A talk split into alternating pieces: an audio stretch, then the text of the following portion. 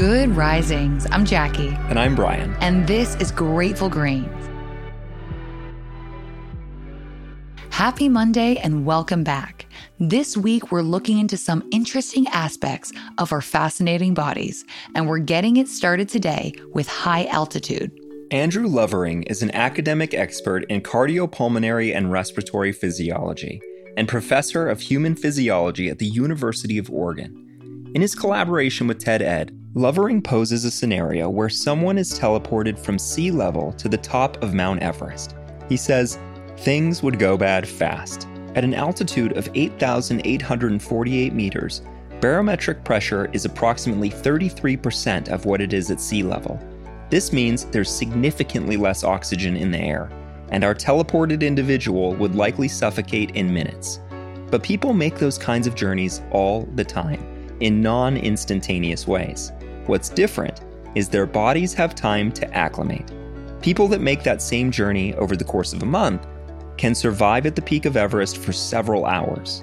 5.8 billion people live less than 1,500 feet above sea level. That's three fourths of the human population. Lovering explains that when we breathe at this altitude, our lungs fill up with air composed of numerous gases and compounds. Most important among these are oxygen molecules, which bind to the hemoglobin in your red blood cells. Blood then circulates throughout our body, bringing essential oxygen to our cells. As altitude increases, the air gets thinner and thinner, which means that while the relative amounts of each compound remain the same, there's less oxygen for our bodies to absorb. If we ascend to altitudes above 7,500 feet, the resulting oxygen deprivation can cause a form of altitude sickness known as AMS, which presents as headaches, fatigue, and nausea. Of course, that only happens when our bodies don't have time to properly acclimate.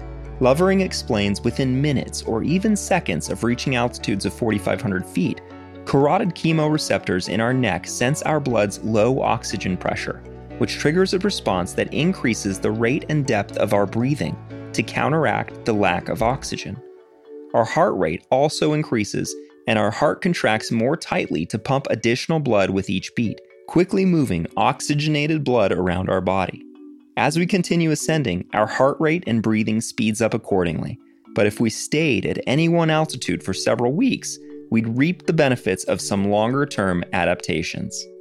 Lovering goes on by saying that within the first few days above 4,500 feet, the volume of plasma in our blood decreases, which increases the concentration of hemoglobin. Over the next two weeks, our hemoglobin levels will continue to rise, allowing our blood to carry even more oxygen per milliliter.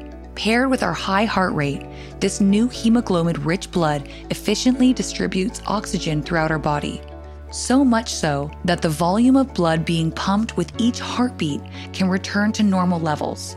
Over the same time, our breathing also increases further in a process called ventilatory acclimatization. But the summit of Everest is more than just high, it's the highest place on Earth, at altitudes above 10,500 feet.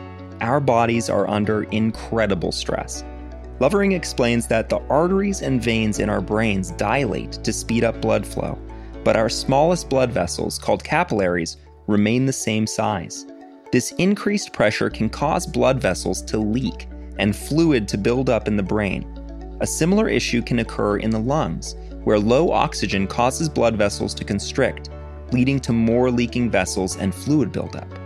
Those two conditions, known as HACE and HAPE, respectively, are incredibly rare, but can be life threatening if not dealt with quickly.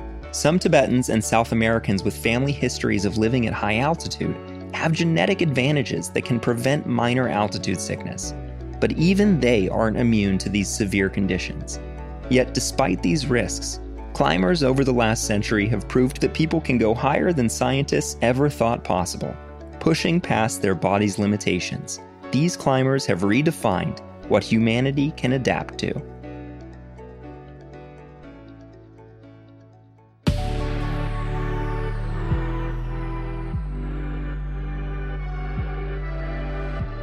Thanks so much for joining us on Grateful Grains. You can find us on Instagram at Good Risings. You can find me at B McMuffin. And you can find me at Jacqueline M. Wood underscore one. We'll be back again tomorrow for day two of our week on our fascinating bodies. Until then, remember, a better tomorrow starts with today.